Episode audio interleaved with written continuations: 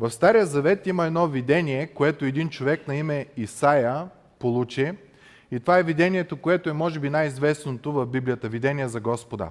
И аз ще ви помоля да отворите библиите си на книгата Исаия, глава 6. Ще прочетем няколко стиха оттам. Но това е видението, което може би в най-голямата си същност показва същността на Божието величие, Божията грижа, Божията любов и Божията прошка. В тия 8 стиха, които ще прочетеме, ще видим какъв е Бог, колко велик, колко уникален. Ще видим и какви сме ние и ще видим какво прави Бог с нашето грешно естество. Та в 8 стиха се вижда нашето благовестие. Ще помоля да се изправим в уважение към Божието Слово и да прочетеме от глава 6 на книгата Исаия от 1 до 8 стих. Който не е намерил, нека да слуша. В годината, когато умря цар Озия, видях Господа седнал на висок и издигнат престол и полите му изпълваха храма. Над него стояха серафимите, всеки от които имаше по 6 крила, с 2 покриваше лицето си, с 2 покриваше краката си и с 2 летеше. Те викаха един през друг: свят, свят, свят, Господ на силите, славата му изпълва цялата земя. И основите на праговете се поклатиха от гласа на онези, които викаха, и домът се напълни с дим. Тогава казах: горко ми, защото загинах, тъй като съм човек с нечисти устни и живея между хора с нечисти устни, понеже очите ми видяха царя, Господа на силите. Тогава при мене долетя един от серафимите, който като държеше в ръката си разпален въглен, който беше взел с щипци от олтара, и като го допря до устата ми, каза: ето това се допря до устните ти и беззаконието ти бе отнето и грехът ти бе умилостивен. После чух гласа на Господа, който казваше: кого да изпратя и кой ще отиде заради нас? Тогава казах: ето ме, изпрати мене. Да бъде благословено Божието Слово. Може да седнете, мили брати и сестри. Историята е интересна. Получава се това чудно видение в момент, когато цялата нация скърби. Скърби, текста ни казва, защото умира цар Озия. Ако си прочетеме текста от Стария Завет, ще видим, че цар Озия е започнал много добре живота си. Живял е около 780 години преди Христа, управлявал е 52 години. Това е доста дълго управление, ако се сетим.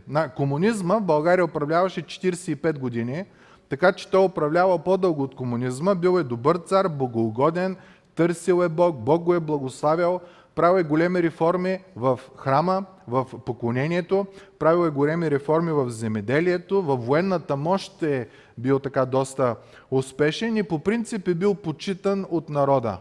Обаче, взема, че се възгордява. И до такава степен се възгордява, че отива в храма и решава да изпълнява задълженията на свещеника. Започва да къди с кандилото. И в момента, в който къди, свещеника му казва: не дей, това не е за тебе. Има си царе, има си свещеници. Двете позиции не се сливат, освен ако не си Божия син Исус Христос.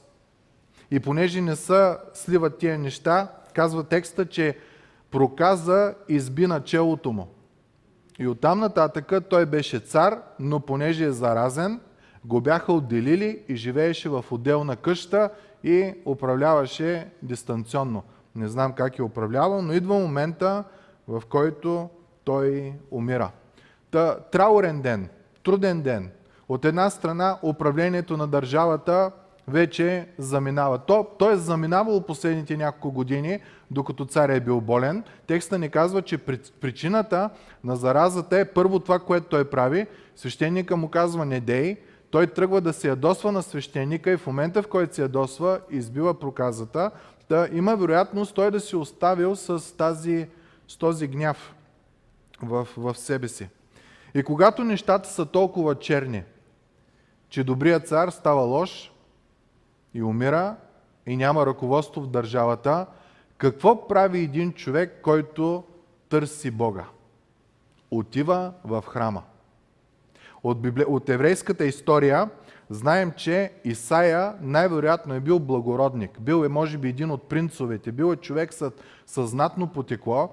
И те казват, че той бил много честен, бил е много праведен пред Господа и по всяка възможен начин казват, че е бил наистина добър човек. И виждаме, че е добър, защото когато нещата са безнадежни, когато нещата са трудни, той вместо да се вайка, застава в Божието присъствие.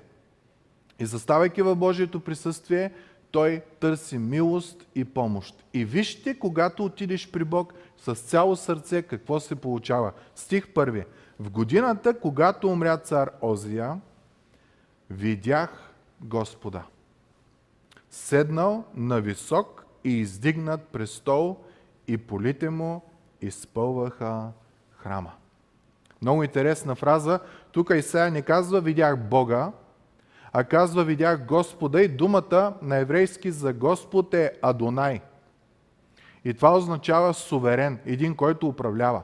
Та символизма, предполагам, го разбирате. Исаия, царя на държавата е починал и се оказва накрая, че се е възгордял и е болен. Исаия отива, виждайки, че царството загива, отива в храма и вижда царя на царете. И царя на царете, който, вижте как е описан, е седнал не на табуретка, седнал е на трона. Седнал е на висок и издигнат престол. Та, буквално с първото нещо, което Исаия вижда, той вижда, че има един друг цар, който е много по-велик от Осия и от който и да е друг. Като този цар друг няма и той е толкова велик, защото полите му изпълват храма. Ако четеме Стария Завет, ще видим, че има една символика на храма и света. Светът е нещо, което Бог е създал, храма и живее в него, нали, обитава, той е с нас. Храмът е място, където е Божието обиталище. Та по това време се е смятало, че храмът е миниатюрна версия на света. И както храмът трябва да бъде свят, и всичко да е свято в него, така един ден света също ще бъде свят и ще бъде осветен, защото Господ живее там. И обърнахме внимание на нещата, криза, смърт, болест, трудности, обаче Господ идва при Исаия и дава едно невероятно видение на него. Продължава стих 2, казва, над него стояха серафимите. Преди малко пяхме една песен, серафими, серафими му се кланят. Думата серафим означава огненият, един вид огнени ангели. Всеки от които имаше по 6 крила и интересно защо има 6 крила. Самият текст ни казва, с 2 покриваше лицето си. Значи това е ангел, който е създаден от Бог, който е духовно същество, който е в Божието присъствие, грях не е виждал и въпреки това не може да погледне Божията слава. Толкова свят, толкова велик е Бог. С 2 покриваше краката си, с 2 летеше. Защо покриваха краката си? Ако си спомняте, когато Моисей видя горящия храст и свърна да го види и приближи повече до храста, какво каза гласът от храста? Свали обувките си, защото земята, на която стъпваш, е свята земя. Идеята на свалянето на обувките е да признаеш, че ти си земен човек. Ти си направен от пръст. При ангелите, за да си покриват краката, означава, че Бог е много по-велик. При него няма по никакъв начин, т.е. те признават Божието превъзходство по всякакъв възможен начин. Та това е нещо, което Исаия вижда. Благородник, човек може би от управата, който е, и изведнъж се оказва, че цялата администрация отива на кино, защото главата на администрацията първо изкуква накрая, второ се разболява и трето накрая умира. Влиза в храма и вижда Бог в слава. Полите му изпълват целия храм и огнени ангели летат около него. И вижте какво казват. Не е само видимо, ами това, което той вижда, той го и чува. И те викаха един през друг. Тук фразата е много интересна. Един през друг се надвикваха. Не е както нашето хваление тук подредено, хубаво това, ами небесна какафония. Един на друг се надвикват, обаче какво се надвикват? свят, свят, свят, Господ на силите. Думата е Господ на армиите, ама при нас е преведено на силите, което означава, че всяка една армия на света принадлежи на Него. Той владее всичко. Славата му изпълва цялата земя. Виждам, може да хванете паралела. Полите му изпълваха храма, а пък славата му изпълва цялата земя. Храмът е миниатюрна версия на земята в Стария Завет. Интересно е да обърнем внимание, повтаря се фразата 3 пъти. Не само свят. Не само свят, свят. Ами то е свят, свят и свят. На български, ако може да го преведем, е най-святият. Друг като него няма. И е важно да обърнем внимание, че думата за свят не означава безгрешен. Не, че Бог не е безгрешен. Думата свят означава различен. Та когато ти и аз сме призвани да сме светии Божии, не означава, че никога няма да грешиме, но означава, че живеем различен начин на живот. Първата разлика е, ние постоянно търсим връзка с Господа. Ние сме различни от другите. Изведнъж на нас ни идва чувството да ходим на църква. Преди това кога сме ходили на църква? Изведнъж ни идва чувството да отворим тая книга, да я четем и да намерим наслада. Преди нито не са отваряла и си мислили, че са били някакви глупости. Изведнъж искаме да сме сред хора и не да говорим клюки, ами да говорим неща, които изграждат едни други. Има някаква промяна в нас. И изведнъж разбираме, че Исаия вижда нещо грандиозно. И друго нещо, което трябва да знаем за славата. Думата, преведена на български слава, означава тежест. Ние казваме, той човек си тежи на мястото, нали? Стабиляга, хубав човек, добър човек, може да се разчита на него. Та, какво разбираме, когато кажем, че Бог е свят, свят, свят? Разбираме, че той не е въздух под налягане. Той не е някой, който се е самонадул. И много хора казват, Бог пък толкова свят да е, толкова велик да е, аре сега. Аз имам познати хора тук в България, които имат проблем с християнската вяра, с Бога в Библията, защото Бог показва колко е велик. Той казва, нали трябва да е смирен? Трябва да не показва колко е велик. Викам, да бе, ама ти не разбираш от духовна гледна точка. То за нас е това доброто, което го намираме. Та буквално текста казва, Бог е свят, свят, свят, Бог е тежък, тежък, тежък. Той е най-важната личност на тая планета. Друг по-важен от него няма. И славата му, тежестта му, изпълва цялата земя. Тоест, където и да погледнеш в цялата вселена, Господ е там и се вижда доказателства за неговата слава и величие. И още нещо се случва. Вижте стих 4 как продължава.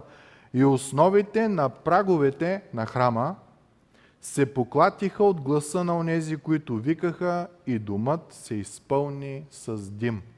Димът, това е облак, това е смисъла на присъствието Божие, на Божията слава. Наскоро четах едно проучване, че ходенето в църкви по света много намалява. Една от причините е, че е много скучно, много отекчително. Аз като чета този текст, основите на храма се разлюляха, защото Бог е там. Неодушевените неща реагираха заради Божието присъствие. И си викам, какво ли трябва да е в сърцето на човек, който да дойде на църква, да бъде сред Божиите хора и да каже, тук е голяма тъпня. Тук е много отекчително. Когато неодушевените неща треперят от неговото присъствие. Помните ли Исус казва на едно място, казвам ви, ако те млъкнат, камъните ще проговорят. Когато те говориха слава към Него. Та има нещо. Има нещо, където неодушевения свят отвътре му идва да прослави Богът на творението, а пък ние, които сме по Божия образ и подобие, намираме ходенето по Бога за скука. Ходене в Неговото присъствие, в църквата за скука. И искам да ви попитам, без да четем нататъка. Ако вие сте на мястото на Исаия, отпаднали сте. Трудности има, царството отива на кино, царя, който е бил добър, обръща палачинката, разболява се един вид, Бог го отхвърля, накрая той умира. Ти влизаш в храма, оттекчен, отпаднал, търсиш утеха и виждаш Бог седнал на престол. Виждаш истинския цар. Кой е той цар на славата? Вечният и силният. Виждаш и ангелите, огнените, аз не знам каква е тая гледка, обаче сигурно нещо невероятно. Огнени ангели, които покриват очите си, нозете си, летат и се преварват един друг, да казват свят, свят, свят е Господ и да виждаш славата му да изпълва цялата земя. Какво чувство би станало във вашето сърце? Какво чувство би предизвикало тая картина? Няма да ви оставя много да мислите. Искам да видите какво е чувството, което е при Исаия. Много е странно. Стих 5. Тогава казах: горко ми. Не каза: ей, има цар. Горко ми, защото загинах. Много силни думи. Тъй като съм човек с нечисти устни и живея между хора с нечисти устни, понеже очите ми видяха царя, Господа на силите. Което означава, че в момента, в който ти имаш среща с Бог, освен че основите на храма се разтресват, ти самият също се разтрисаш. Тук Исаия си е изкарал акъла. Горко ми, загинах. Нечист съм и живея сред нечисти хора. Много интересна и фразата. Исаия е пророк. Получава слово от Господа. И обикновено, когато пророк говори, той говори към хората и казва: блаженни сте, ако страдате, или за това, което правите, или проклети сте заради това, което правите или не правите. Тук Исаия проклина сам себе си. Вижда тая прекрасна гледка на Божието царство, на Божието величие, на Божията слава. Единственото, което може да каже е: проклет съм. Странно, нали? Всеки път, когато някой дойде и ми каже: Бог ми се яви, аз имам винаги едно на ум. Защото ако изследвате Библията, ще видите, че на всяко едно място, където има явяване на Божието присъствие, хората умират от страх. И някаква огромна промяна става в техния живот. Те изведнъж разбират, както казва Исаия: горко ми, загинах, понеже съм човек с нечисти устни. Изправен пред Божията святост. Единственото, което виждаш, е твоето недостоинство. Тук думата, която той казва нечисти устни, това не означава, че той ходи и псува постоянно. Нечисто не означава винаги, че е грешно, а означава, че е неподходящо в Божието присъствие. Тоест, думите му, дори да не са били псовни, са били думи, които не са издигали Господа и не са го прославили. Разбирате ли? Той изнъж казва: майко мила, колко е велик той, а аз какво съм говорил? Горко ми, умирам, загивам. И това е библейското поведение, според Библията, на човек, който има среща с Господа. Много интересна е фразата, която той казва: загивам. Буквален превод от еврейски е: разпаднах се. Правили сте някога къщи от кибритени клечки или от карти, нали, по-модерното сега от карти. Като я бутнеш, всичко рухва. Това е образ, за който той казва: аз рухнах, аз се разкатах, аз се разпаднах.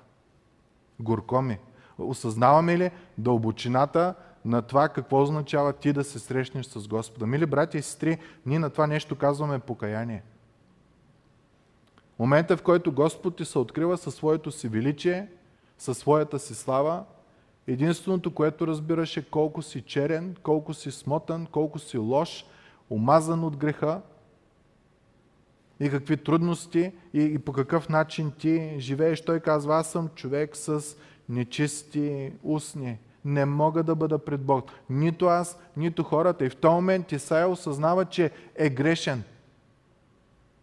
И не само той, ами целият му народ е грешен.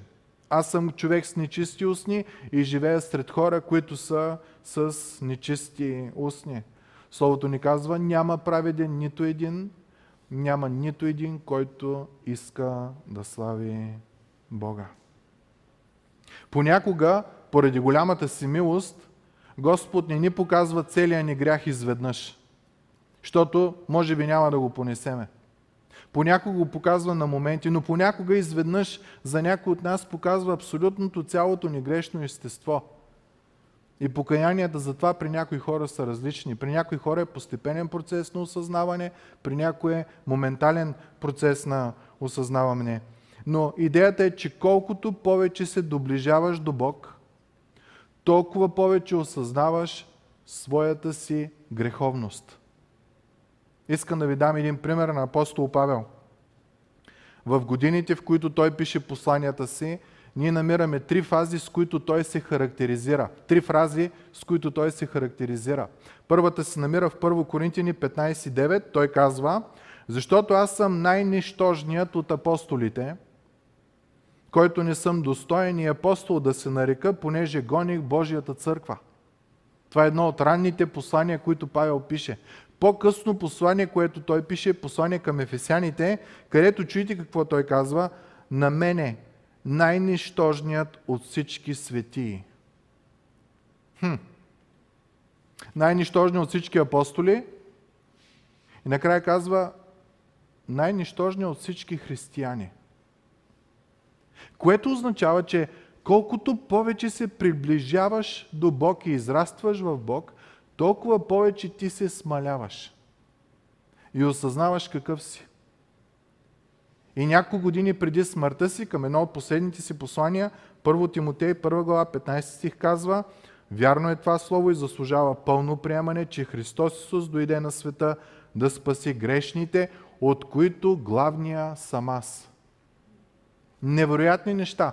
Колкото по-близък става апостол Павел, опознавайки Господа, той казва, от апостолите аз съм най-нищожния, дори и апостол може да не ме наричат. После той казва, като израства в Господа, между другото от всички християни аз съм най-зле. И към края на живота си, опознал вече Господа всред страдания си всички работи, той казва, аз съм най-големия не апостол, не християнин, най-големия грешник от всички хора на Вселената, аз съм най-смотания. Апостол Павел, който имаше сила да изцерява, да изгонва демони, Господ директно му говореше, имаме словото написано, беше вдъхновен от Бог. Което означава още нещо, че когато имаш среща с Бог, когато имаш една жива връзка с Бог, това единствено може да те води към твоето смирение. В момента, в който се възгордееш, това не е Бог, с който си се срещнал.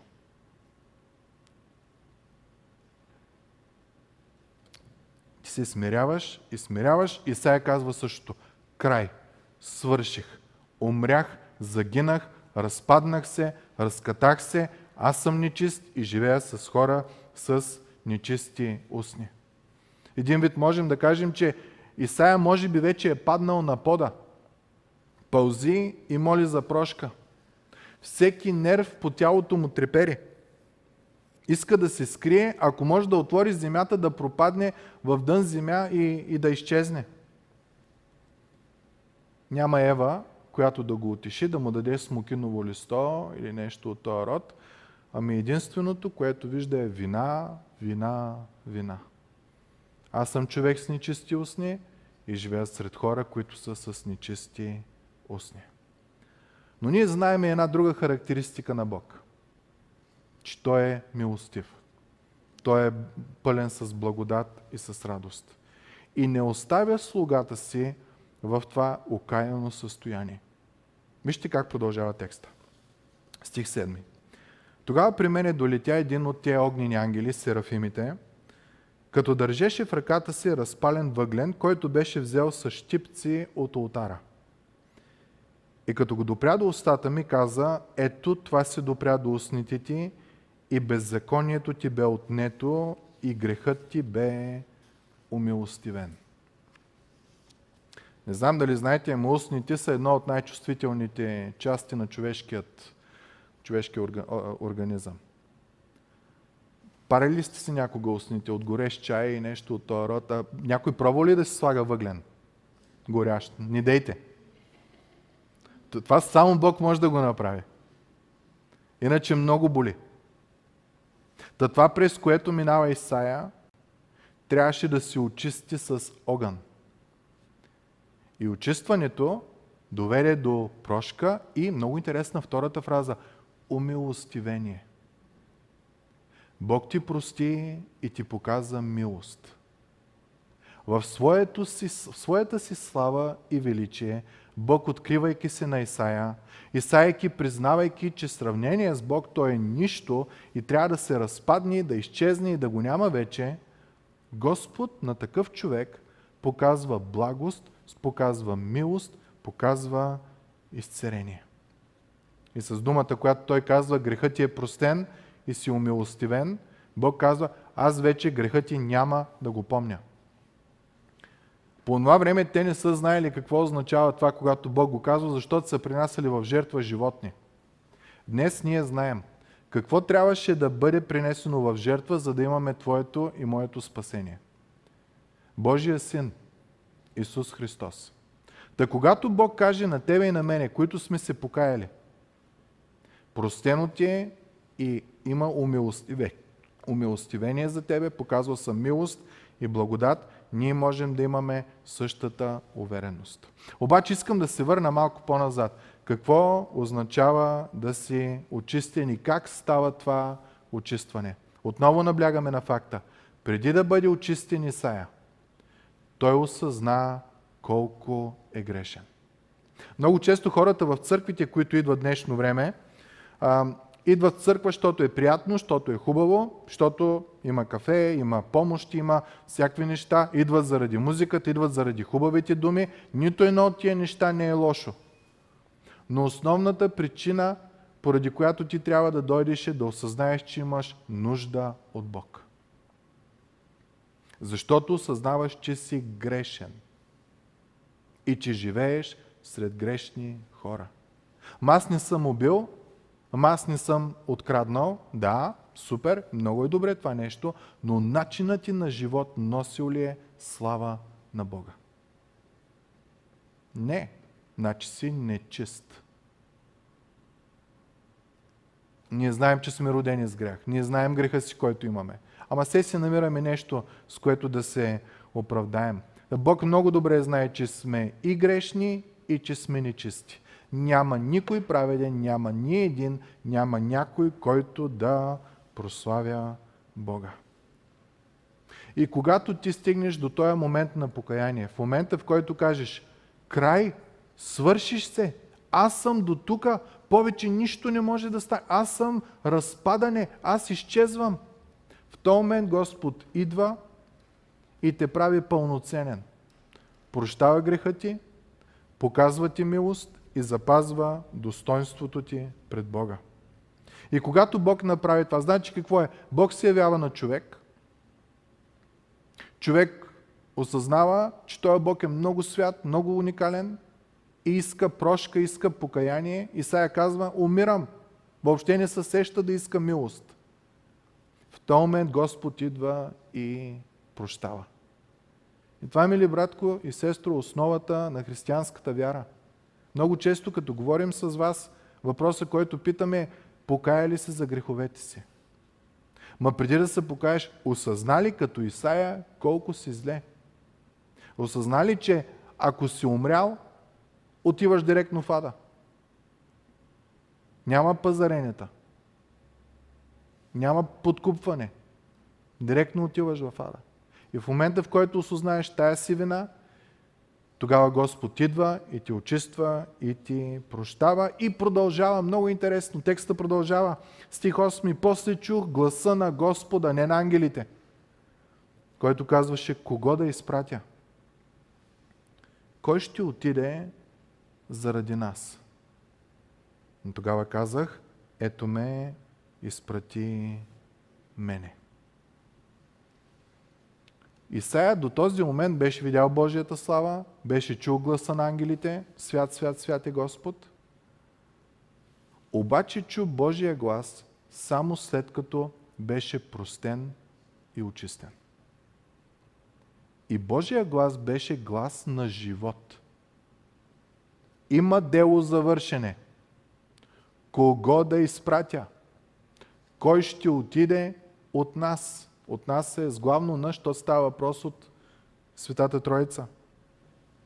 Исаия казва, буквално превода на еврейски е, виж ме, изпрати ме.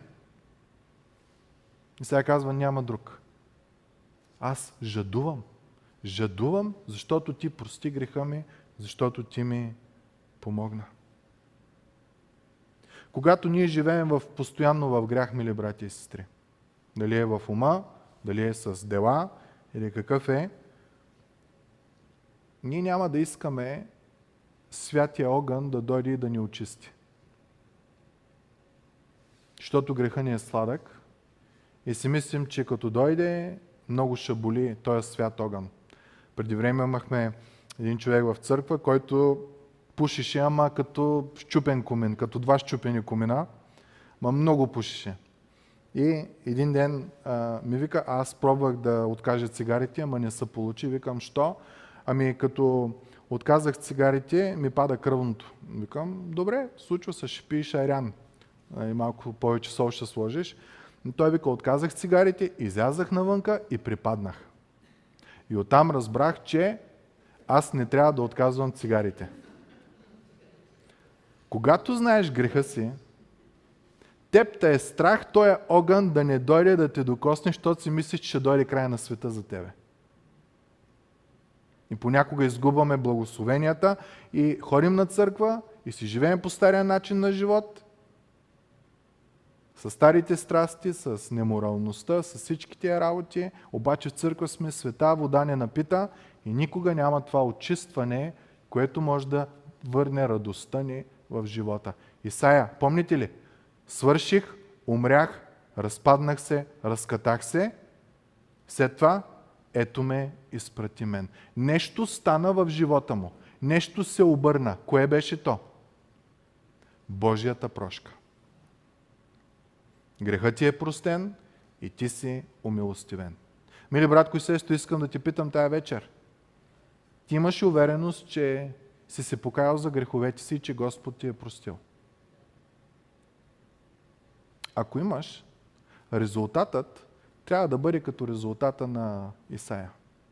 Аз искам да върша нещо за Господа. Което означава, Господи, аз живея в блок с 10 човека, 10 апартамента. Господи, какво да направя аз, за да бъда за благословение на тях? Отвътре трябва да ти идва тая стръв, това желание за тия неща. Господи, има толкова хора в църквата. Не може да нямат нужди. Аз ще ида и ще ги питам за какво мога да се моля за тях. Ако пък мога да помогна финансово и това, Господи. Но аз искам да върша нещо за Тебе. Виждаме една закономерност. Първото е, човек изпада в трудност. И ние всички сме в трудност заради греха, дори той, който си мисли, че е добре, той не е добре. И дори тия деца мислят, че са най-добре, те най-не са добре, ама това е друга тема на разговор. Когато човек е в такава дупка, Бог в слава се явява пред него. И реакцията на човек, който наистина е видял Бога и неговото присъствие, е покаяние и страх. Трепери от ужас, че тая велика личност му се открива и той осъзнава, че той няма чистотата да бъде пред него. Не, че е зъл като Хитлер или там, който се сетим от тези деца, най-злите хора, както сме си ги подредили. Ами че той няма право да бъде в Божието присъствие. И когато ти осъзнаеш това нещо, че ти нямаш право да си в Божието присъствие, Бог поради голямата си милост и благост идва и очиства греха ти, прощава и те изцерява. И след това Бог те изпраща. За да не си само благословен, ами да бъдеш за благословение. Не само да пиеш от живата вода, ами да станеш извор на жива вода, както казва Евангелието от Иоанна. И изведнъж християнина става свят човек, различен човек, различен от другите. Някой си каже сигурно: ей, ти да ми се яви на мен Бог, да видя тия неща. Искам да ви кажа, че Словото ни казва нещо много интересно.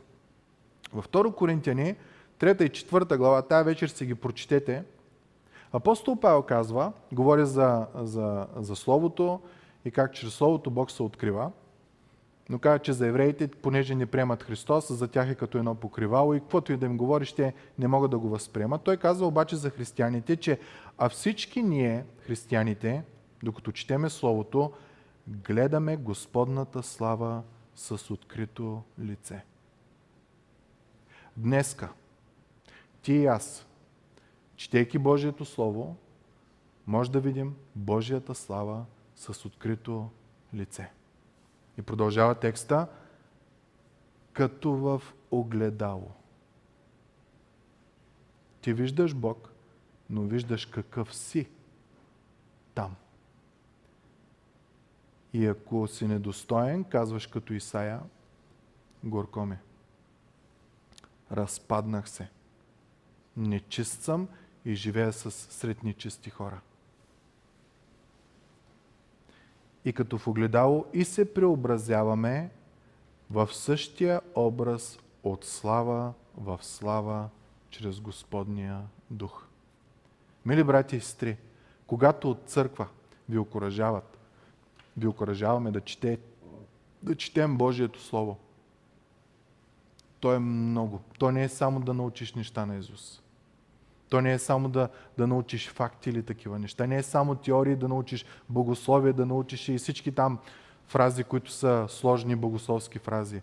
Той има за цел да погледнеш, да вникнеш в Божия характер.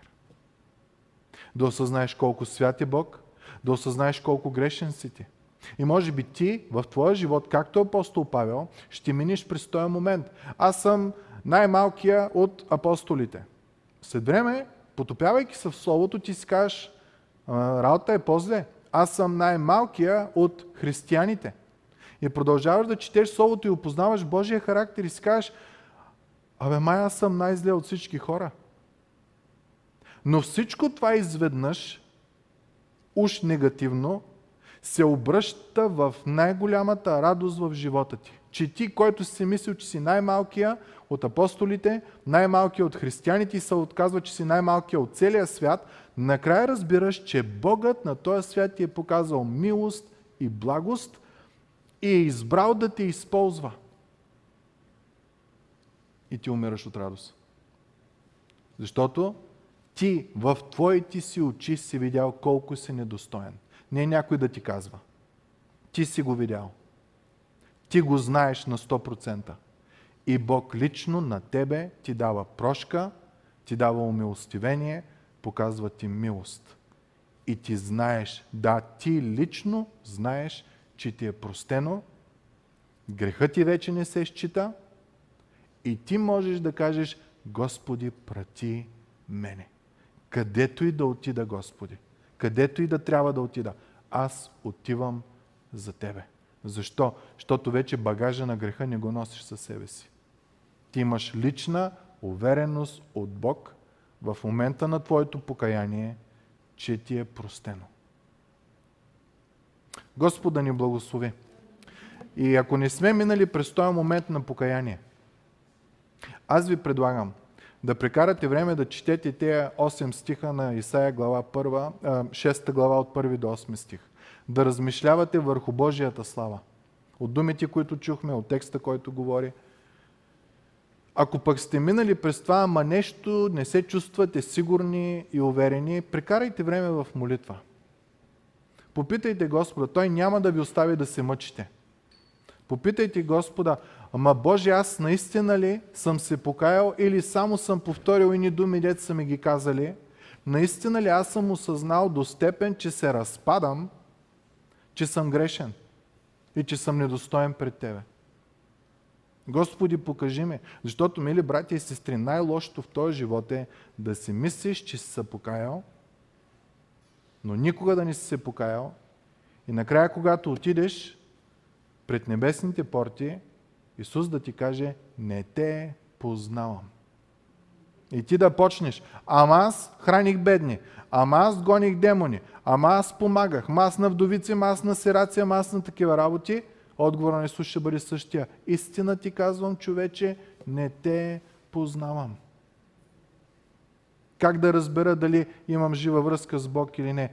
Колкото повече се доближаваш до Бог, расте ли смирението ти или расте гордостта ти?